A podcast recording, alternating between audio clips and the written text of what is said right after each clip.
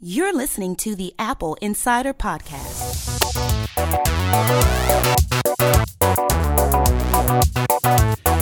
Welcome to our show where we discuss the latest news about Apple, iPhone, iPad, Mac, and more. Today, we'll be talking about iPhone six S leaks and build plans, Showtime going cable-free on Apple T V, Apple designing third-party product packaging, Neil's Mad Catz iOS gaming controller review, a new GoPro camera, and HomeKit debuting at Apple Retail. We have with us Apple Insider Managing Editor Neil Hughes. Hi, Neil. Hey, guys. How's it going? Welcome. Apple Insider Associate Editor Shane Cole. Hola, ¿cómo está? Bien, ¿y tú? And I'm your host, Victor Marks. So let's jump right into this. The first topic is iPhone six S parts continue to leak. And there's there's this thought that the orders are going to be on the order of about ninety million of the phones. Force Touch is in there. The thing that stuck out to me, and I think I saw people complaining about, was the notion that the potential iPhone six S could be thicker than the current iPhone six. Yeah, the, the rumor, rumor is that it's going to be... Point, like a tenth of a millimeter, right? In, essentially, point two, point yeah, two. Yeah, it's nothing. Yeah, people are nuts. Yeah. Well, it's like uh, with the iPad Air two versus the iPad Air, it was slightly thinner, but it was within the the range, so that a lot of cases and smart covers still fit it. So, like, I still have a smart cover for the original iPad Air, and it fits the iPad Air two. So this is really not going to be that much of an issue. You're not going to be able to tell. Um, it, it seems like it's just it's just a very small amount. So this is not like the third generation iPad compared to the second generation iPad, where we had the fat one. Uh, you mean the iPad Mini? No, no, no. The the iPad three, the third generation, right? Yeah. That was the fat one. The first Retina iPad. Yeah, it was. It was, was it fatter? I don't remember that. It was I so it. larger. Oh, God, it was fat, thick, heavier, well, larger. It, it was the first one with the Retina display, right? Yeah. Well, they did the same thing with the iPad Mini, because when they did the iPad Mini two, they made it fatter to fit in. No. I mean, honestly, you know, the the phone is so thin um, that I wouldn't mind if they made it thicker and and uh, and put in a little more battery, frankly. Well, let me yeah. ask, if if you make the phone slightly thicker and you put in more battery, does this mean you don't have to have the camera stick out as much? God, yeah, that would that, be That amazing. Would be nice. Yeah, make make it thicker. I mean, you know, I, I, I prefer the four-inch or even three point five inch phone, so I'm clearly the odd man out on that one. But uh, yeah, make it thicker. I don't I don't care. And you know, not to stir up uh, Bendgate here or whatever, but like for example, um, my wife had to get one of her phones swapped out because the corner screen was just like kind of coming off, like the glue on it or whatever. And she took it in, and they're like, oh, yeah, your phone is just slightly bent. And so the screen was popping off in the corner. So, you know, if they make it a little thicker and a little more durable to prevent that kind of stuff, um, supposedly they're switching to uh, Series seven thousand aluminum, whatever that means, uh, the same aluminum that uh, is on the Apple Watch. And supposedly it's a little more durable than what they used in the iPhone six. So, you know, those kind of changes are good. A little thicker, supposedly to fit in the new components in the screen for Force Touch and all that. What I thought I saw in some of the uh, the rumors was a different internal structure, which would support more uh, more rigidity and less bending. But the the different grades of aluminum, you know, there's there's six oh six one or the six thousand series that's sometimes called aircraft aluminum. The seven thousand series is is just a slightly higher, different alloy, right, Shane? Is that is that right? Uh, yeah, that, I mean that's essentially correct. It's not necessarily that it would be. Switching to a different aluminum wouldn't necessarily... All right, I, I'm not a material scientist, so let me get that out of the way before I this sentence leaves, leaves my mouth. But by and large, um, this move probably would not mean a whole lot for the structural rigidity of the product, right? It's about making the the phone itself more durable when you drop it. Or in my case, I have slate walls in my bathroom. So if I uh, am walking, like walking around holding so my phone, I have more than once crashed it on the wall. Yeah, exactly. You know, um, that's the kind of stuff that this switch will help. And as for a different internal structure, these phones are unibody. Uh, the the mounts are milled into the body of the phone itself.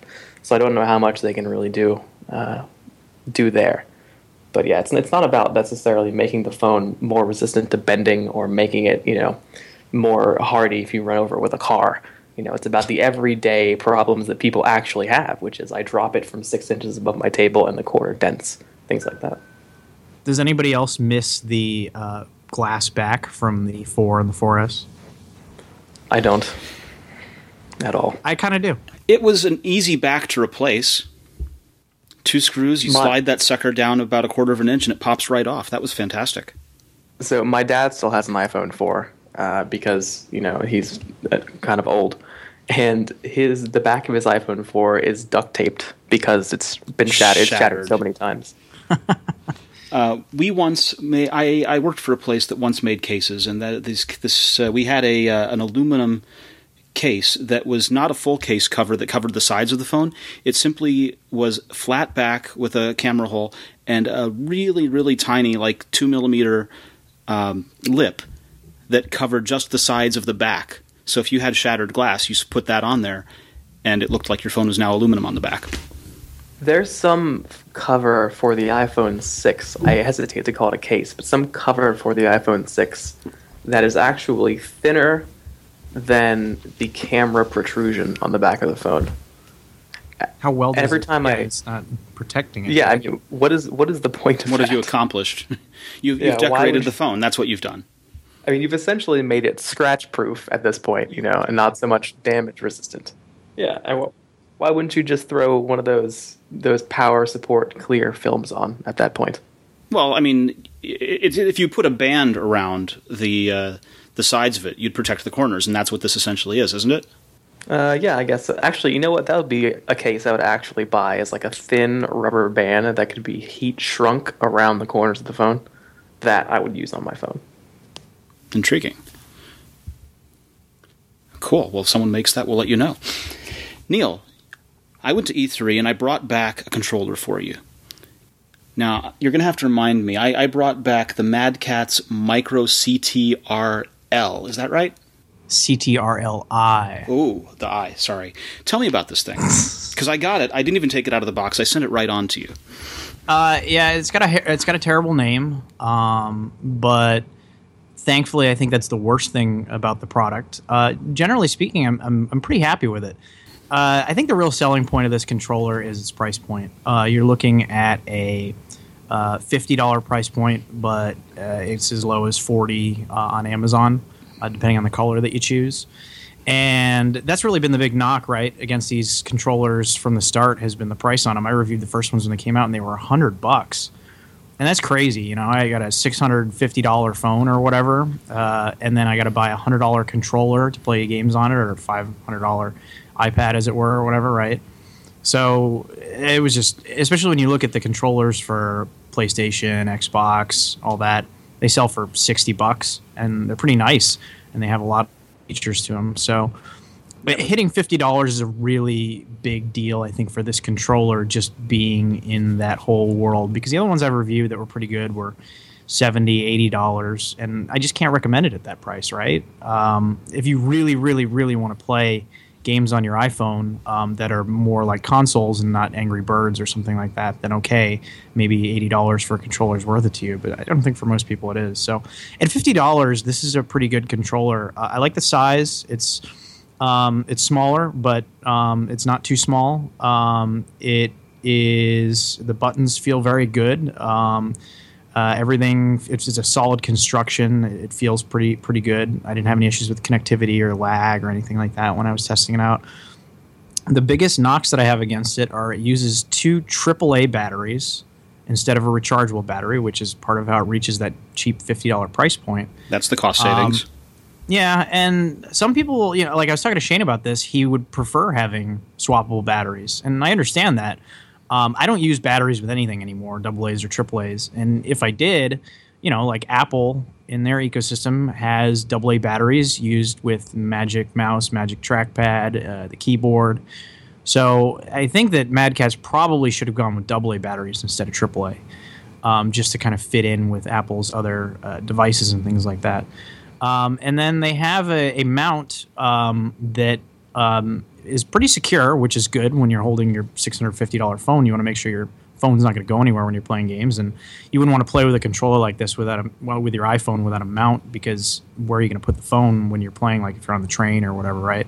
Um, so I like that they have the mount, but it's removable and you have to kind of snap it on, and it just feels like something that you're either going to lose or it's going to break, because it takes a lot of force to kind of snap it in because it feels secure.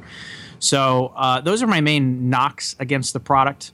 Um, but I would say uh, if you don't really care about the removable mount, or if you're just going to be playing on your iPad, for example, and you don't even want the mount, um, and the battery issue doesn't bother you, at fifty bucks or even forty bucks, uh, this is a great buy. Um, I would have no problem recommending it to people. But these prices need to come down. Honestly, this controller should be like thirty bucks. So how uh, how does it feel compared to the Xbox three sixty controller, which is my favorite gaming controller maybe ever? Have you used the Xbox One controller? I haven't. So I'm a big fan of the Xbox three sixty controller as well, and most of these controllers, including the Mad Catz, are a straight rip-off of the Xbox three sixty controller. That's kind of become the standard for these controllers, right? Um, it feels a lot like an Xbox three sixty controller. The Xbox One controller is an improvement on the Xbox three sixty, I think. But it has a lot of bells and whistles in there, right? It's got some sort of uh, motion sensing component in it. Um, it's got uh, these really neat, uh, Microsoft put in these uh, rumbles in the triggers themselves. So like when you're playing a racing game, you can feel the brake uh, on your fingertip rather than the whole controller vibrating. Um, and that's all for, you know, a sixty dollars controller. So yeah, when they're getting that kind of stuff in there, um, assuming that Microsoft's making a profit when they're selling these at least, um, it makes the prices on these Uh, iOS one's not so great. But if you like the Xbox three sixty controller, you'll like this Mad Catz one. It, it feels light uh, just because there's no integrated battery in it, and it lacks the components of a three sixty controller like rumble and all that other stuff. But it's comfortable. The thumbsticks feel good. The buttons are responsive. Um, the triggers are slightly shallow, but that's because it's a smaller controller. But you still get that feel of the triggers and stuff. Um, it, it's good. I would have no problem recommending it to people that really want a controller. But if you're iffy and going, eh, I don't know if I need one, I don't know how much I'd play, I don't know that anybody would want to spend fifty dollars on something like this for any type of controller, right? I mean, it would it, when you compare it to what you get with a console, it just doesn't compare. So is that your... Does this mean that, that the Mad Catz is your new recommended iOS controller? I'm asking because I have a SteelSeries Stratus, which I bought uh, last year while I was doing my... totally ill-conceived round-the-world trip. Um, so that's the one just, without the clip, right? Yeah, it's, it's the small wireless one. Oh, the ve- the really so, small one. Yeah, the the very so first one, the little one. I reviewed that one, and I didn't really understand. They did it, they went out of their way to make it as small as possible, right? And it was an impressive yeah. achievement. I mean, they had all the buttons, four shoulder buttons on it, um, the face buttons, two thumbsticks in a very small form factor, and it was like, oh, this is really cool. But then you start using it, and it's way too cramped to play anything on. And then why they chose to have protruding thumbsticks on something else where they made every other possible concession to make this thing as small as possible, right? And then they have two protruding thumbsticks like no one had ever heard of a slide pad before that's been on the Nintendo three D S for how long? If they would have put two slide pads on there, I would have said, well, it makes a lot of concessions, but man, it's flat, it's small, you could throw it in a bag, whatever. But with the design of the SteelSeries with those protruding sticks, you can't put it in a pocket, right? So they, I think they blew it on that one. I didn't really think that one was very good. Um, and the problem with that one is, and even the, the larger SteelSeries, they have the SteelSeries X L. There's no mount. There's no clip. So it's basically an iPad-only controller, right? Because right. I would think for most situations, even if you're on an airplane, you're going to want to prop up your phone in some way or something. Um, so having a mount is a big part of it. So the two that I recommend, and I gave them uh, both the same score, three point five out of five, is this Mad Catz C T R L I. Uh, there's a larger version of it that's twenty percent bigger. Um, this is the Micro that I reviewed. And then the other one is um, it's the Moga controller, the Moga Rebel. Um, mm-hmm. I have them both sitting here in front of me right now. I'm looking at them. And the Moga Rebel's advantage is it's a little bit bigger than the Mad Catz. So if you got bigger hands, you might like that. But the clip is actually built into the controller in a way that it's not removable. It just kind of uh, clamshells down onto the controller. So if you're playing on an iPad, it's just uh, hidden and you don't see it. And then if you want to play on an iPhone, you open it up and then prop it in there. And it's very secure. And it's a very thick plastic arm that's not going to break or go anywhere. So I think that the construction is better, and then obviously the Moga has the built-in battery, which the Mad Catz lacks. But it's thirty bucks more. I mean, how much do you care about the built-in clip and the rechargeable battery is the question so you can ask yourself. I, I want to talk about bill of materials for a second, right? The the costs that you've highlighted are the rechargeable battery. They both have uh, the made-for-iPod authentication chip in them. They right. they both have that license fee that you have to pay when you're a made-for-iPod kind of, of product, right? Right. And they... you know, besides just the battery, there are the pieces that go along with that. You have to have a charge controller. You have to have a port for charging. So all of these things add cost. It doesn't add thirty dollars of cost, but that's what happens when you say that's my, my bill of materials cost, and then you have to add in the margin for the retailer and the margin to make profit and, and the margin for a distributor, and, and it adds up quickly. And Apple has very specific requirements, and that, like you say, adds up to the cost. And one of the reasons that these controllers cost so much is all the buttons on it are pressure sensitive, even the face buttons, um, even the D-pad, which on is which, which model? The Moga or the – okay. All of them. That's every controller that's made per Apple's specifications. They all have to have pressure sensitive buttons, so you can press the A button harder or whatever. Now, uh, that's that's cool. I mean, I'm not complaining that's on there, but what games are taking advantage of this, right? Um, even on traditional consoles, uh, there aren't a lot of games that are using pressure-sensitive buttons on the face buttons themselves. Pressure sensitivity comes more into play when you're talking about the triggers. If you're playing a racing game, you can pull the trigger halfway to make your car not go as fast or something like that, right? So um, it's one of those things, like, you know, with, with these face buttons, you're either hitting it or not. To have the pressure sensitivity on it probably is driving up the cost in a way that doesn't need to be done. And same with the D-pad. Um, it's nice. Like I had uh, one of the controllers I reviewed that was awful was the Logitech. Um, it was a clamshell, who just changed their name yesterday, by the way. They're now Logia instead of Logitech. But anyhow, it was it was a terrible controller. It was no uh, thumbsticks, just a D-pad. And the only thing that was nice about that was because the D-pad was pressure sensitive. If I was playing a three D game like Grand Theft Auto, I could make the character walk slower by slightly pressing the D-pad. But even then, it was not like, you know, there's there's not a lot of room to work with when you're pressing a D-pad. To lightly press a D-pad, you almost got to go out of your way to do it. So I, I don't know that that's necessary. And, and I wonder if, you know, in these specifications, it almost seems like whoever signed off on this stuff on these controllers and these requirements didn't really think it through very much. Because I got to wonder how much it's necessary to have all those buttons be like that. I'm curious how much of the cost of these controllers is down to the fact that they don't expect to sell very many of them. Well, I think they're going to sell more of them when they inevitably add games to the Apple T V, right? I think that is really where it all is going to come together. Um, one of the things yeah, they did with iOS eight... Um, So one of the uh, uh, types of uh, controllers that Apple allows is one that plugs into the lightning cable and basically becomes – or lightning port and basically becomes a case for the phone. It's clamshells on there. And the problem with that is if you buy that, then you can't use it with an iPad or whatever. So in iOS eight, uh, Apple added a feature so that you can use your iPhone essentially connected to one of these controllers as a Bluetooth controller for an iPad. So you can use it with both devices and it's not just limited to your iPhone or whatever. And I could see that being a big thing for like an Apple T V, right? So an Apple T V with Bluetooth, you can get a clamshell-style controller, connects to your phone, and then you go home and you want to play the same thing. The game's on your Apple T V, but you can use the controller on your phone as the controller with your T V, that kind of thing. Yeah, but if I'm Logitech, I can't plan my business around what Apple may eventually do, right?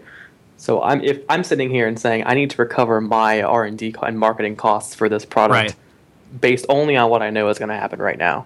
And I have to believe that the the sphere of people who are willing to buy game controllers for iPhones and iPads, I mean, we're pretty big nerds, right? We we both like playing games, but right.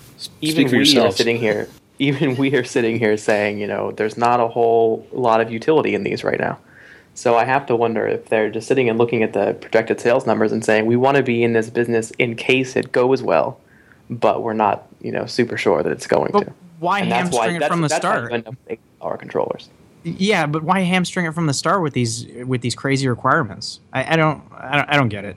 Uh, yeah, that's about, it's like we talked about the other day, right? There, our suspicion or my suspicion is that Apple is designing. They're, they're playing a heavy hand like they always do with accessory makers, but I think that their goal is to not let Um, games and accessory makers skirt the phone itself, right? So that you right. don't end up with a situation where you have a game that really requires a controller to actually be useful. They want the controllers to do the same things and only the same things that you can do with just a touchscreen. Yeah, I can see that, but they're slowly getting away from that stuff. You look at iOS nine and the Uh, new hardware keyboard functions like the quick switching between apps is more Mac-like, that kind of stuff. it's one of those things where Apple is just kind of slowly adding these features as they go along. So, I mean, they were resistant to allow the camera shutter feature uh, with the volume button for how long. They used to ban apps that would do that. And then now it's built into the O S. So yeah. uh, I think that th- some of these things are inevitable. And I think the controllers were inevitable. Apple knew that. Why they hamstrung it from the start, I don't really know. But um, like, let's say that you bought one of the first-gen uh, controllers, which were clamshells. The two, first two that came out were the Logitech, which I hated, and there was the Moga Ace Power, which was an interesting concept. It like collapsed and then expanded, and you could slot your phone in there. It was one hundred bucks. Uh, let's say you spent one hundred bucks on that. When it came out, it fit the iPhone five S and iPhone five. Didn't even fit the iPhone five C. Uh, a year later, your controller is now essentially obsolete, right? Because there's an entirely new form factor for the phone. You know, like, so who, who's going to want to spend one hundred dollars on these? You know, if, if, if, and so that's why nobody's making the clamshell designs anymore, because I'm sure that, that the, both those companies got screwed. And so now you see these ones coming out, the Mad Catz, the new Moga, um, the Steel Series. None of them have that uh, design where they, where they're a case where they connect through the lightning port. They're all Bluetooth now. I, I haven't seen a new one that connects to the lightning port since those first two. All right, moving on. We spent a while on this. You mentioned Apple T V, and I want to talk about Apple T V for just a second, because Showtime debuted on Apple T V this past week with a free thirty-day trial. So we're beginning to see a lot more in the way of, of channels appearing on, on Apple T V. We've had H B O Now, we've got Showtime. So is this our brave new a la carte future? Before we before we start on that, I just want to note that Showtime is actually on Apple T V twice.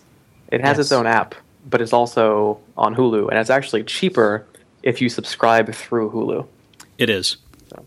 It's uh, seventy-nine. I just thought, I just thought that was interesting. So it's it's seven ninety-nine a month for Hulu, and then an additional eight ninety-nine for Showtime, versus buying Showtime on its own for, what is the price? fourteen ninety-nine or ten ninety-nine? It's eleven ninety-nine. eleven ninety-nine, or, was... or maybe ten ninety-nine. It's, it's yeah, it's like ten or eleven bucks. Whatever. Okay, so. So yes, it's totally cheaper to go ahead and get Showtime and Hulu at once than it is to get Showtime on its own. Well, if you want to pay for Hulu. If, yeah, if you want Hulu. Yeah, assuming, yeah. And the the Showtime on Hulu is a very recent thing, too. Only in the past month or so has that been available. Right. Well, they launched simultaneously. Mm, no, they didn't. The, I, well, at least Hulu I got and, the launch notification on the same day. The, the Hulu was earlier. Okay. Well, anyhow, it's a more expensive a la carte future, because now yeah. you look at these premium channels, and you know, fifteen bucks for H B O, eleven bucks, twelve bucks, whatever for Showtime. Now you're at twenty-seven bucks. Nah, you know, how many people are going to want to pay for that uh, month in and month out? I don't know. Especially when, you know, Netflix you can get for, what, eight bucks a month? Right. And it, Netflix is doing original content. Uh, they have uh, – so one of the one of the features of Showtime, I can access all the old episodes of Dexter. You know where else all the old Dexter, episodes of Dexter are? They're on Netflix. Well, so. Only the first season or season two are any good anyway. Well, I, I mean, I agree, but if you if you want to watch this stuff, right, uh, Showtime probably needs to charge less or keep a tighter lid on their content or something, because, you know, H B O it's, is its own thing. I think it's going to be the latter, but you're you're not going to see Showtime shows on other V O D services as we go forward. There was a really interesting piece uh, earlier today or yesterday uh, about how E S P N is treating V O D, and part of the context was that channels are now recognizing that subscriber revenue is way more important than ad revenue. It's way more. It's more stable. It's more predictable, and in the long run, it can be, you know, higher. And this is terrifying E S P N, because right now they're seeing uh, uh, cable company revenues drop. So the the money that they get from cable companies to carry their channels on different packages, and this is a huge catalyst for why they're moving so quickly now versus what they were doing even a year ago into the V O D space. It's why they signed on to Sling T V. It's why they're probably going to be on Apple's new T V service. And that's interesting as you look at the V O D landscape right now, because you have all these expensive silos, right? eight dollars a month for Hulu, twelve dollars a month for Showtime, fifteen dollars for H B O, eight dollars for Netflix. At what point do consumers say, well, now I'm just getting just as screwed now as I was before, and I have less stuff. We're we're really you know? close to that point. Now, I've yeah. I've been a cord cutter, as they call it, since two thousand eight. I uh, I got rid of, of I had DirecTV for a while. I got rid of that. I had cable. I got rid of that. I have internet only, and I have Netflix and Hulu primarily, and if I bother, Amazon Prime Instant Video. And that's enough. I, I get by very happily on that. But if I were to add back all of the other channels, if I were to add back a Showtime, add back an H B O, add back, you know, whatever other service, Sling as well, it starts getting back up there to the same or more than I was paying for a bundle from one of the cable providers. And the other thing that a lot of people ignore is that when you unbundle, when you take away the T V service, you take away the phone or the cellular service or whatever bundle they offer, your internet cost goes up accordingly. Yep. I think realistically, that's why you're going to see companies start to put a tighter lid on their content. I mean, at this point, if you want to, if you watch a bunch of different shows, if you watch, um, well, not Mad Men anymore, but if you watched Mad Men and uh, Masters of Sex, and um, I can't think of a current H B O show, but we'll say Band of Brothers, right? It's Game financially of Game of Thrones. There we go, Game of Thrones. It's financially better off for you to buy full seasons of those from iTunes than it is to pay the subscription fees to watch them. No, it's not. Sure it so, is. A full season no, if, of, if you, a, a full fight. sixteen episode season. A full season. season of Game of Thrones is like forty-five bucks on iTunes. Yeah, and how many months of H B O do you have to pay for that? Well, uh, yeah, I mean, Three I months, guess if all if all you do is watch. But the other thing that they do is they don't release it on D V D or iTunes until the new season is about to premiere. So you won't get the season that just aired of Game of Thrones until like March of twenty sixteen. So you're a full year behind, and you're going to get spoiled or whatever. So, so it's not like Hulu, you can't watch it episode by episode as they come out? No, they don't allow that. Oh, so H B O holds so, on to them free because it's a marketing ploy for them, right? So they can right. build hype for the new season by selling the old season to people that want to catch up. So it works out well for them. So that's a valid point that I actually wasn't aware of because I was looking at it from the A M C model. I watch Mad Men was one of my favorite shows ever, and you can buy right. the series of Mad Men as it's airing. So you get them an hour or whatever after they air. I didn't realize that H B O held their stuff back like that. Yeah, and, and A M C doesn't care as much, right? Because A M C is getting money from the cable providers and from advertisers and all kinds of stuff. So for them, it just kind of sweetens the pot. H B O is completely different. H B O is based solely on subscribers. And so the way that H B O wants to stay relevant is that so-called water cooler conversation, right? They want people to be buying H B O because it's cool, because you're with it, because you're hip, because you're up on the latest shows. You you know what's going on in H B O. And that's their. Did you just call me uncool? Very uncool. But I mean, that's kind of their. That's you, kind of their. You business declared model. That you were a nerd earlier, didn't you? Oh, we're all. nerds. I declared that we were all nerds. All we're, right. we're on we're, the we're Apple on... Insider podcast. We're nerds. I was just okay? about to say that. Jeez. But yeah, I mean, H B O. Uh, uh, they want to have you know people paying for their, and they, they do it brilliantly, right? As soon as one season ends, a new one begins. So. Uh, Game of Thrones ended. Next week, True Detective was on. And so I pay for H B O throughout the year, fifteen dollars a month, because for me, even if I'm only watching one show on H B O, it's worth it for me to keep paying for H B O, even if I don't care about their movies or, you know, some of the other shows. Like, everybody loves Silicon Valley. I probably should watch it considering what I do, but I haven't watched it yet. But I can access I it on there anytime I, I want. Silicon Valley. Yeah, so, uh, but I'm watching True Detective. I watch it on Sundays. Uh, it starts airing at nine o'clock. I can start streaming it on demand as soon as it starts to air on the show. I do wish there was a linear network where I could watch it live and just kind of go, oh, I wonder what's on H B O and watch that. But other than that, it works great. Um, and Showtime, I'm happy about that because I'm a Showtime subscriber, but only for Homeland. So when Homeland's over, I don't watch Masters of Sex. I don't watch Ray Donovan. I don't watch any other shows on there. I don't care. So when Homeland comes back, presumably in September or whenever it's coming back, I'll pay them the twelve dollars a month. And then when Homeland ends, I'll stop paying them the twelve dollars a month, and then that's it. All right. Well, I am still anticipating a an Apple T V service that encompasses all these things, because until that time, I'm, I'm just looking at the math, and I'm going to stick with Netflix and Hulu. Well, it's not going to encompass H B O and Showtime, because their business model, nothing's really changed there, right?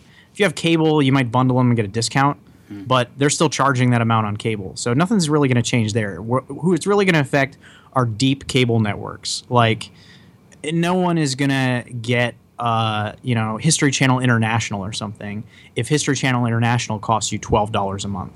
It might be one of those channels that you flip through and go, oh, that's fascinating or whatever. Mm-hmm. But a lot of these deeper cable channels that people watch one or two shows on just aren't going to be worth it. And if if this cord cutting really catches on, that's where you're going to see huge swaths of networks that are just being uh, propped up by the current cable uh, system of collecting money f- from subscribers and all that, and selling you channels and bundles and all that. A lot of those channels are going to start to die. Right. So what if you end up with just a microtransactional approach where you do get things like H B O, but to watch an episode of True Detective costs you three dollars? Well, then that's just iTunes, right? Yeah, but I'm saying what if the the eventual goal is to make everything, to wrap everything in that sphere, right? It's I don't, the ninety-nine I don't think that they, cent app store. I don't think they want that because it, with Netflix and with services like that, and even Microsoft figured this out a while ago with Xbox Live, getting those recurring um, subscriptions is the easiest way to keep money coming in because people are lazy. They pay for it. You know, they still have their Netflix disc uh, subscription and they haven't watched anything in three months, but they're still paying for it. I mean, I did that for a year. Geez. So, you know, it's just once you have that inertia of, oh, I'm paying for it. Oh, I got it. It's nice to have, you know, you just keep paying for it. If you have to make a conscious transaction every time and go, do I want to pay three dollars for this episode of True Detective? I don't know that that's the business model they want. I think they just want it. I think they want your credit card and they want to have those recurring subscriptions. Even Apple Music, right? They, you're going to start paying them ten dollars a month or fifteen dollars for a family plan. And you're going to go, oh, I like it. Yeah, I'm not going to cancel it. They want you to pay for it till you're in the grave. And on that note, I'd like to talk about one of our sponsors. So, Neil, you've got Apple Watch, right? I do. And you bought one for your wife. Yep. You love your wife? Uh, sometimes. Yes, I do. Awesome. Shane, you have an Apple Watch. I do. Brilliant. I don't have one of those things. But you guys remember way back in March, Kevin Lynch had the the Apple Watch keynote where they were getting ready to, to make this publicly available as the watch. It wasn't the introduction. It was the actual demonstration of the thing, right? Yeah. And he showed off a a demo where he got a text on his watch, and then he opened an app on the watch, and in real time opened a garage door and had video of it, what was going on. And he put that up on the screen. Do you remember that? Yeah, it was really cool. So that was the Alarm dot com smart home security app that he was showing during the Apple Watch keynote. And our sponsor for this week is Alarm dot com. He was able to, from his watch, see the text, respond to the text, and then open the garage door and see video that the garage door had opened, all from his watch, which was kind of cool. It was a great demo. And Alarm dot com wants everyone to know, wants all of our listeners to know, that they are the leading cloud-based smart home technology provider. They have over twenty-five million devices and sensors on their platform and two point three million subscribers protecting homes and businesses. So everyone should feel really secure using Alarm dot com's smart home security app. They uh, they think they're more reliable and secure than other systems. They've had one hundred percent dedicated cellular connection into your home, so you're not vulnerable to cutting phone lines or a downed broadband connection. You know, when the backhoe drives through the uh, the cable connection and you lose internet connectivity, your alarm still works. They're professionally monitored, so a real person at a central monitoring station will help to get emergency response to your home in case of an emergency. They have their mobile apps, so you can control security, thermostat, video monitoring, lights, locks, and garage doors. So you're not actually switching between five or six different apps to control each of those things. You can do it all through that one mobile app from them. And the systems can be professionally installed and maintained by trusted local security experts, so you don't have to worry about who's going to bring this thing in. It's it's a reputable thing. If you're listening to this program, you you probably love Apple. And Alarm dot com wants everyone to know that they're an innovator as well. They pioneered the smart home security space. They were the first to launch a native app to control your home, and they were the first location-based automation features. They're the leading provider of smart home security, and they're sold through over five thousand trusted security professionals across the United States. If you're interested in smart homes, sign up for Smart Home Security this month and receive a free smart thermostat. Go to Alarm dot com to find your local security dealers and enter the promo code APPLE. Alarm dot com. Safe home, smart living. I'd be curious to know if you guys try that out, how it works on the Apple Watch. New topic. Apple expanding control of third-party products with new retail packaging touts tested iPhone cases. So there are really two parts to this story. The first is that Apple has created a section in their store, in the uh, the online store, I believe, that talks about tested cases in, in terms of cases that are protective, that they've they've actually gone ahead and done drop testing on, and said these are the ones that are really going to protect your stuff. So actually, that's not a special section. Go on. That's an advertising campaign that just links directly to their existing case section. I think the implication is that they've always done tests, right? The, the implication is that everything in their store is tested to some degree. They don't sell terrible saying, stuff. Yeah, and what they're saying here is that uh, you should buy cases from us instead of the dude on the street corner, because we actually test to make sure that they won't make your phone suck, right? Right. Which, when combined with the new third-party accessory boxes that we've seen, which are all white, and I imagine you'll eventually go into an Apple store and there will be completely devoid of color, save for the pink iPhones on the tables. It's clearly pushing in a direction where Apple wants to be, for lack of a better term, it's a more couture experience, right? Apple is trying to say, we're going to sell you high-quality stuff of our own, we're going to sell you high-quality stuff from other people, and you should never have to go buy from anywhere else because we are going to give you the best, most, I guess, luxurious experience that you could possibly have. Right. Now, Apple has always given guidance on product packaging. This is this is not the first time that Apple has given uh, criticism and guidance and even dictates to third parties to change their packaging.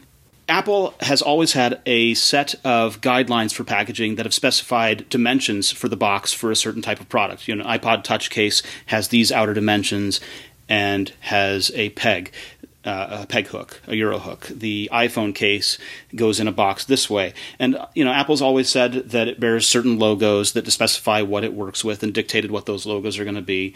They've always said that a box has to be easy to open. It has to be openable so that a consumer on the store floor can go ahead and take it out and try it on their phone and then put it back, and the packaging won't look like garbage after it's been handled like that so that they don't have to take it off and can't sell it. Uh, this is in contradiction with everyone else's retail experience, where if you bring a package into a Target store, a Walmart store, a Best Buy store, any of these other stores, the first requirement is please put security stickers all over it so we can lock it down on a peg and no one can get into it. Apple's position is design the package to be opened and closed and reopened without it looking terrible or worn. It's not unusual for there to be a, a product that has an Apple package S K U or a separate packaging S K U for some other retailer, and it's not unusual to get guidance from Apple on what the package should be, both on how it should sit on the shelf or where it will be housed in Apple's store or what the dimensions should be, or even down to what the front of the box should look like. You know, should it have spot U V? Should it have, you know, where should the logos be? Things like that. They, they've always given guidance on this and even dictated it and even consulted on it, right? Send us your packaging files and they'll go ahead and edit them and send them back to you, or, or put pointers and notes on them and send them back to you and you do it. And so I'm, I'm wondering, is this really a big new story other than what we're seeing as the result of Apple having changed that guidance so that all the third parties are becoming more uniform? Yeah, I think it's not, that, I mean, I think it's not an interesting story. Apple is control freak, and we're talking about boxes of products. Who cares? I was going to say, I think that while it's not an interesting story per se, from the, all right, maybe I'm different. All right, I'm a designer. I just had, I'm not joking about this, a twenty-minute conversation the other day with someone about those little pull tabs on the hanging hooks. The Euro you know, hook. So you can... Yeah, so you can open the so the hook does double duty to close the box, and you can easily open it still. Yes. So maybe I'm actually, you know, more far more interested in this than you, a normal human being. Nerd. You are the packaging nerd. I love it. Yes, I am. Well, you know, what can you say? But my point was that they are control freaks, but now they're. I think that this points in a direction where you're going to see even m- more of a lockdown of Apple's products, right? You've seen when they go in, they used to do authorized resellers, and you got a little kiosk or whatever, and that was that. Every country you've seen come on with new authorized resellers in the last, say, two years, those stores are essentially miniature Apple stores. I mean, it's that way now with all of the new reseller stores going up in Hong Kong. They're all using Apple's, I'm sure these are Apple-approved tables, maybe even Apple-designed tables, right? They want to control the entire widget from start to finish, and I think you're going to, as a result, you're going to start seeing fewer and fewer Apple products in. Uh, um, I don't mean just just iPhones. I mean Apple made for iPhone accessories and things like that in random electronic stores. Right, you're only going to be able to buy this stuff at nice places that Apple has approved, And I think it's not just a, an extension of their hard-assness. It's a, a massive expansion of their them trying to put their foot down and say, we want to control our brand even further from start to finish, which to me is really interesting given how open they're becoming on other fronts. If you're right, one of the things that it does change is the ability to get, say, an iPhone case on launch day. You usually can't get them on launch day anyhow because they have to wait for uh, the design to be announced, which is a week and a half before the phone hits the store. So, and wasn't that, wasn't there wasn't there a thing a while ago that Apple would now start to punish case makers who yep. made cases before they officially knew? Yeah, so if they were made for iPhone, um, like uh, Mophie battery pack, something that had to certify and connect with the Lightning connector, and they design and announce something before the product was announced, and they'd be penalized for it. So that's why the Mophies don't come out till like January or February after the iPhone launches with a new design. Right. Uh, I, I ran into one of these uh, when the iPhone six came out. I was running uh, a lot with my iPhone, um, and I had an armband from a company called TuneBand, which was a made-for-iPhone case maker. And the iPhone six came out, and I couldn't run with my phone anymore, and I really needed a band to run with my phone. So I got some cheap Chinese knockoff, cost like a third of the price, looked exactly like a Tune Band, and it was available as soon as the phone came out because they based it on stolen schematics. But, of course, it's not a made-for-iPhone accessory or case or anything because they based it on stolen stuff. So that's a problem with accessory makers that's going to continue. Right, but there there has been for the past few years the ability to go into a Best Buy and there will be a display of, of compatible cases on launch day. And as you say, now that's going to be even even more scarce. That's going to be even more difficult for people. Unless, of course, yeah, Apple get... releases to, to blessed providers, blessed accessory makers early enough that they can get in production so there is supply on launch day. Yeah, that was a secondary point that I was I was thinking about making but decided not to because I really don't know why.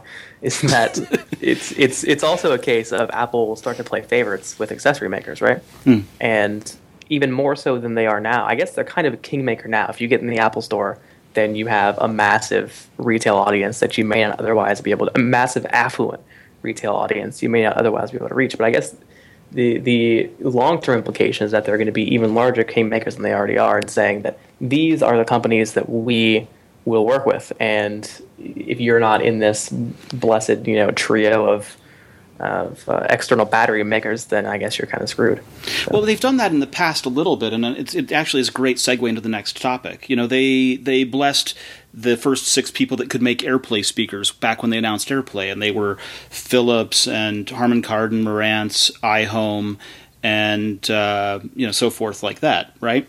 Uh, J B L was one of them back then. Now, with HomeKit, we were talking about a couple weeks ago, they blessed Insteon, Lutron, and Ecobee. And Ecobee was in the Apple retail store on Tuesday. So they, they have historically, especially for bigger hardware commitments like that, chosen who's going to be in the first wave to come out and blessed those guys to be the first to release, right? Why why isn't Philips in the first wave of HomeKit? I still don't understand that. Uh, because Apple hates the Dutch. Well... So, they were exclusive to Apple stores when that product launched. It was exclusive to iPhone. Something yeah. happened that made that relationship change that they're not in. And I'd have no knowledge. This is just me speaking out of, out of my uh, thin air here. But if if they were favored for AirPlay and they were favored for launching the Hue lighting system into the Apple retail store and they had those great relationships, something had to have changed for them to not be a part of the HomeKit launch. Well, they're going to have to come out with new hardware to replace the hub, so that right, play but, nice but HomeKit. Apple gave them access to all of the hardware resources and dev kit and reference board and all of the stuff for AirPlay well in advance for Philips to be a part of AirPlay. HomeKit. No, no, I'm talking about history. Air, AirPlay. Oh, oh okay. Got Something it. changed in the relationship that they were not given that same access for HomeKit. Ah. Well, it's also possible that Philips just didn't want to. Also possible. But that also I mean, goes to the state of the relationship. Of. We're talking about Apple, but you it know. goes to the state of the relationship, doesn't it? It's yeah, it's weird because you know Nest obviously that soured uh, because they were bought by Google, but I wonder if that was going sour before that or what. But Philips wasn't bought by anybody, obviously, but it's a similar situation that was exclusive to Apple stores, and then all of a sudden it was everywhere, and now they the, don't really. I don't the know. One thing I want to state about Philips is that.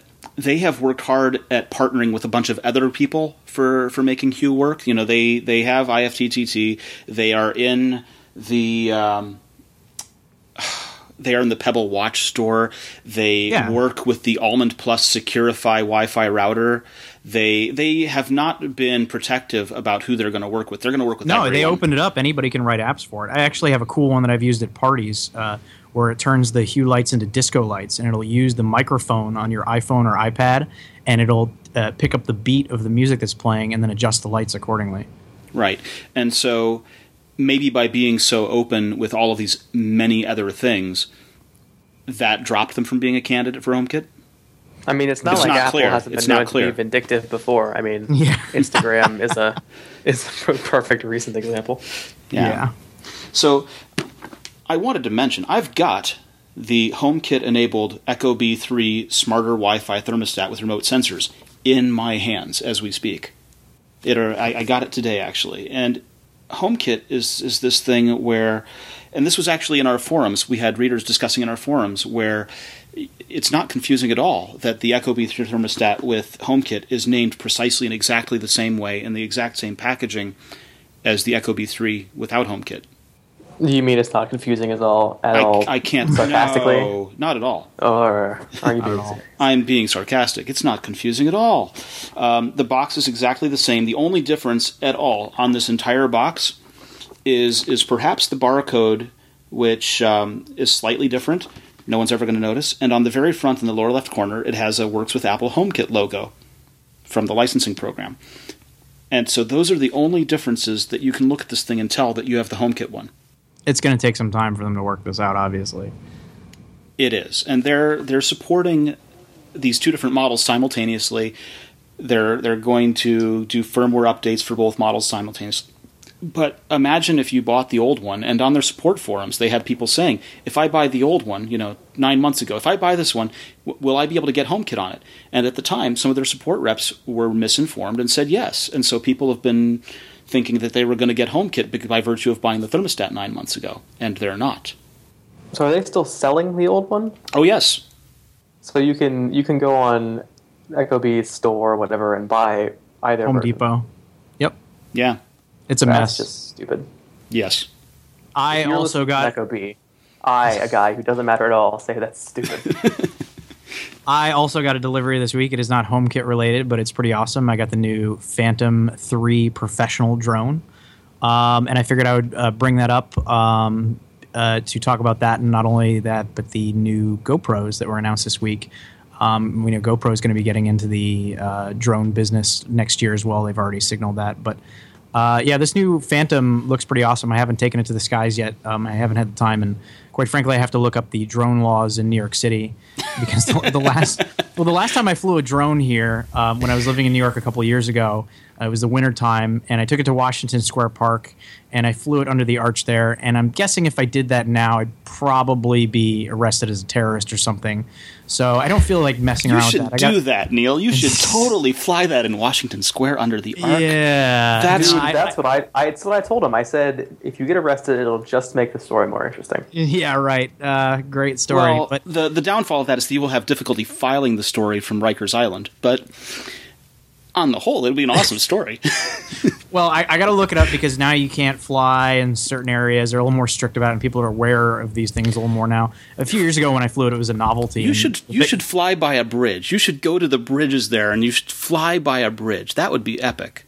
I saw one. Uh, I was going for a run down in Dumbo the other day, um, and someone was flying one right next to the uh, to the bridge, to the Brooklyn Bridge down there. Yeah. Uh, so I, they weren't arrested, so maybe I could go down there. I don't know. I'm I'm a little scared because the last drone I had, um, I took it to my parents' house in Florida, and I was showing it to him, and I was flying out back, and it was windy, and I think the G P S lost signal for a second, and the thing just went haywire, and it crashed, and the drone survived, but the camera broke.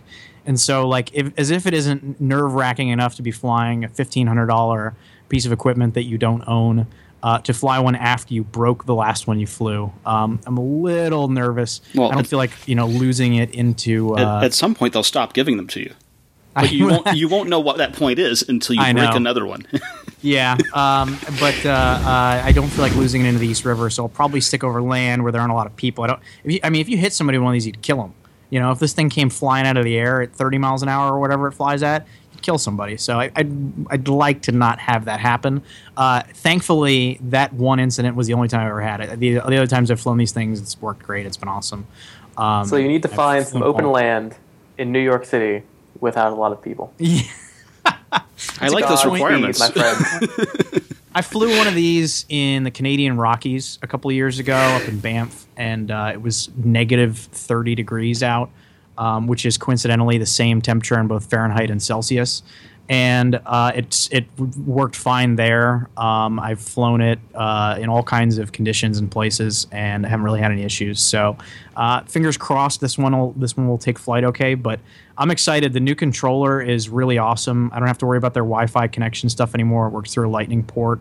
Uh, it holds an iPad, so I get that nice big screen to see the video. It streams seven twenty p uh, feed from the camera to the iPad, um, up to one point two miles away. Uh, the new controller is it's got an integrated battery, no more double A's in there. Uh, it's got nice padding on the outside, rubberized uh, for grip and stuff. Uh, buttons for recording hardware, uh, hardware buttons, so you don't have to touch the touch screen on your iPad. Uh, this thing looks really cool, and I'm excited to take to the skies with it.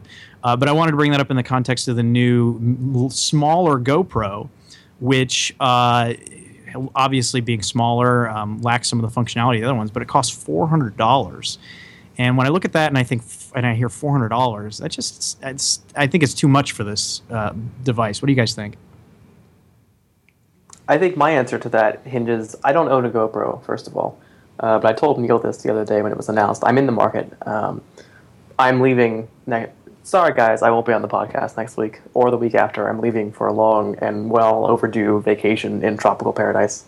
Um, but my wife wants to do her diving certification, and I already have mine, have for a long time, and so we can dive together. And thus, I'm in the market for a GoPro or similar uh, high-definition waterproof camera. So my question is, what does the big GoPro do that this one doesn't? You you get a goofy L C D screen on the big one. Uh, not all of them, uh, depending on the one you get. Um, some of them don't have L C D screens. Uh, I have the Hero three Plus, and I'm pretty happy with it. Uh, it records four K video at like, something like twelve frames per second, something I never use. Um, but, you know, ten eighty p, sixty frames per second. You don't lose a lot of that functionality um, uh, on the smaller one. The problem is um, the interface of GoPro has always been kind of clunky. Um, they have this screen on the front where you can change modes. Now you got to do that with your phone. So let's say you're, you know, like I've sometimes taken them scuba diving, and you know you're eighty feet below the surface of the ocean, and you want to change to take a photo instead of a video, or change your recording mode or something like that. Um, you're going to have some some issues with that um, with the smaller one. But if you just want to record and go, uh, it's smaller, so it fits into tighter spaces. But it's not like the GoPro is that big. Um, I feel like if this thing was like two hundred fifty dollars, uh, it might be a better buy for some people. But at four hundred dollars, I realize, you know, it's smaller and they had to cram the components, and there's a reason it costs so much. But especially now, you know, I'm looking at this drone. It costs uh, twelve fifty, and that's for the four K video model that I have. If you get the entry level one, it's a thousand bucks, and it's got a gimbal and it's got all this stuff, um, and it flies. Uh, and then you have this little camera for four hundred bucks. I think the price is just too much. It's called the uh, the Session, right? Um, I think the Session at four hundred is too much. Yeah, well, here's what I want out of a GoPro. I, I once shot a documentary using GoPros, and it was it was difficult because I was putting them on, on a gimbal to try and and clear up any kind of handshaking and things like that when we were walking around interviewing people. And fine. I, I like that the Session is symmetric, that the lens is directly over the top of the tripod mount, which means that if I put it on a gimbal, I don't have to work as hard to balance it. It's going to line up with the lens perfectly. It's going to be great. But why haven't they put in a gyroscope and an accelerometer into the camera and done what Hyperlapse app does on the iPhone, or what Microsoft's research was doing with GoPros and Steadicam ideas, where you where you track the bumps and you track when the, the camera's jittering, and then account for that in software afterwards to get rid of the bumps and smooth out the video? Because it's an action camera, and that's what I want out of it. I think those bumps are kind of part of the appeal for a lot of people who use this thing, right? Because it's first person. Mm-hmm. Uh, you really feel like uh, that's... You know, one of the things that bothers me about the GoPro when I'm shooting with it, but they'll never get rid of it, is the, the wide fisheye lens. because it makes everything look so small, you know, like yeah. I'll go skiing or something and record with it. And, you know, I'm riding something pretty serious or whatever, or serious for me, I guess. Nothing crazy, but uh, triple black diamond. Yeah, yeah. Like it seems pretty impressive to me, and then I go back and look at the footage, and it looks like I'm on like a flat hill. You know, it's like, what is this crap? So the the fisheye ruins anything from a distance. It looks small. It looks insignificant. It doesn't it doesn't produce good images. It's all about capturing the world around you it, close up, um, and getting a good angle on that stuff. And so, with a fisheye lens, you can just set it up anywhere and not have to worry about checking to make sure you're in the frame, because you know it's going to get everything and you don't have to worry about it. Right. So I think, you know, for them, they just want to up the, the picture quality clearly, and that's just what they keep doing every year. It's more, more, more, more, more. I don't know how much you need four K. I'd like to see them uh, slow their roll a little bit and do the kind of stuff you're talking about, maybe improve the interface, improve the battery life, uh, because these things die um, quickly. So I, I love GoPro. Um, I stand by their products, and, and, and I think they're pretty great. I don't know how much people need four K video, uh, you know, on their new high-end uh, Hero four Black or whatever, uh, thirty frames per second four K. Everything's shooting in four K now. You know, this this drone is shooting in four K that I got here. I don't, does anybody have a four K T V? Do we really need this content? I don't know. All right, I want to close out on a high note. I like our listeners. Our listeners asked questions. Let's run through the listener questions. You ready? Let's do it. All right. First question. Najib Khan from Twitter asks, do we expect a new entry-level iPhone this year, for example an iPhone six C? I don't know if it'll be a plastic model, but you'll definitely see a new entry-level model because that's the way that they do it. They will uh, take the uh, current one hundred dollars model, which is the iPhone five S, and push it down to the free on contract. So you should expect a new uh four-inch phone, not necessarily new, but rebranded potentially, maybe with a plastic back. Maybe not. Maybe it'll look just like the iPhone five S. Um, and that will probably mean Touch I D um, on the free phone now, which would mean that every phone Apple is selling at that point would have Touch I D. The Boogie Down asks, why can't I find music in Match that I know I uploaded? Can't find an album, artist, but can search in iOS and find specific songs. Because Apple sucks at search? Because Apple sucks, yes. That's sad but true. Um, Stu Duncan asks, why does hip-hop show up for in my For You Apple Music, even after I reset and I only choose rock? Because Apple sucks at search? Yeah. Uh, Joe Stewart asks, why do tweets from Apple's news app only support i O S nine devices? Links don't work for other devices. It's beta software, so wait till the final release is out, and then if it's still an issue, then we'll talk about it. But it's kind of hard to complain about i O S nine only things right now when it's still beta. On that subject, on that subject, everyone who's listening, we know the app doesn't work well on i O S nine. Yes, We're the Apple aware. Insider app. Please, please download it on the App Store. Us. It, this is really the get, curse of everyone having access to beta and thinking that things ought to be final. Well, and just today as we're recording this, uh, Apple made it available, so the public beta for everybody. So that means we're going to be getting more of these emails from people informing us that our app does not work on the i O S nine beta. We know it's beta software. Our developers are working on it, and I am not in charge of that line of things, but hopefully it will be updated by the time i O S nine comes out in September. Okay. Let's see here. Ah, here's a good one. Uh Reader writes, I'd love to know if we can expect a new line of Retina MacBook Pros or iMacs. I need more gaming power. Power. Well, if uh, if you want to game on your MacBook Pro, you're going to want to get a fifteen-inch model. Uh, the fifteen-inch model was just recently updated. Did not get the latest generation Intel processors, but it did get the Force Touch trackpad, uh, and it has a dedicated G P U. You could technically game on the thirteen-inch, but it doesn't have a dedicated G P U, so not your best option there. But since both of those were updated in recent months, I wouldn't expect an update anytime soon, so maybe early twenty sixteen. Uh, the iMac was also recently updated, so I wouldn't expect one there either. Uh, the best candidate for an update would be the twenty-one point five inch iMac, uh, which is kind of overdue for a Retina display, but we haven't really seen any indications that that's coming anytime soon, uh, so don't hold your breath. Not to mention that even if they were to update it tomorrow, I don't think that you would see a proportionally more powerful uh, G P U. No. So if you do want to game, if you do want to game on your MacBoot Pro or your iMac, you should try it at Boot Camp because it actually works surprisingly well. But you're not going to suddenly get a G T X nine eighty Ti in an iMac, so don't even hold your breath. yeah, there's no real sense in waiting if you want a game on your Mac. Um, get yourself a fifteen-inch MacBook Pro right now, uh, and you'll probably be okay. Last question. What happened to Apple's quality control? So many bugs and graphical errors since Jobs passed away. Seems the motivation is gone. And that's from Twitter. That's not me. That's that's I'm reading a tweet that we had from a user named Mark. You read it in such a melancholy fashion. Now I yeah. feel sad. Yeah, I'm sure when it was typed, it was not uh, sad. It was more angry. We, I, I see a lot of those Shall comments. I reread it with anger? No, don't read it with anger. It, you know, it, this kind of crap has been going on for a long time. Oh, you know, Apple's not the same after Steve left. Uh, you know, it's you know Tim Cook doesn't know how to manage products. He's a he's a guy who's better in charge of the supply chain. He can't. He doesn't have vision. Blah blah blah blah blah. Apple under Steve Jobs had so many stinkers of products. Uh, iTunes Ping is an example that I can come up with. Uh, uh, Mobile you can Me, run that, Mobile G four Me, Cube. Any really any web-based service that Apple's done, even before Mobile Me. Uh, the iPhone one without copy and paste. the iPhone without one picture without, messaging, without G P S, without three G. Yeah, um, there are a lot of products in Apple's past that, and services that they've put out that have been lacking in vision, lacking in uh, purpose, lacking in polish. Yeah. So acting like this is a new thing for Apple is uh, you just you are looking at the past with uh, rose-tinted glasses, my friend. They're nice glasses. This well, is a get, lot. Get like, yourself a rose-gold iPhone. Then.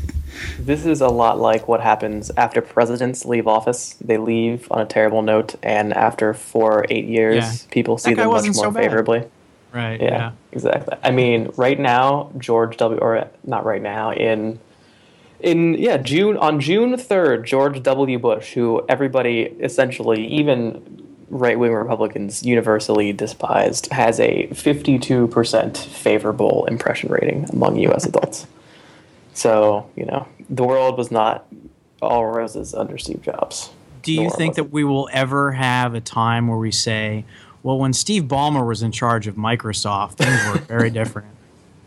I think we're going to have a time when we say, where, well, when Steve Ballmer was in charge of Microsoft, at least the stock price went up. I think those seven thousand Nokia employees are feeling that right now, don't you? somebody somebody had a good point. Microsoft's um, the agreement to acquire Nokia's hardware division only says that Nokia can't make phones until twenty sixteen.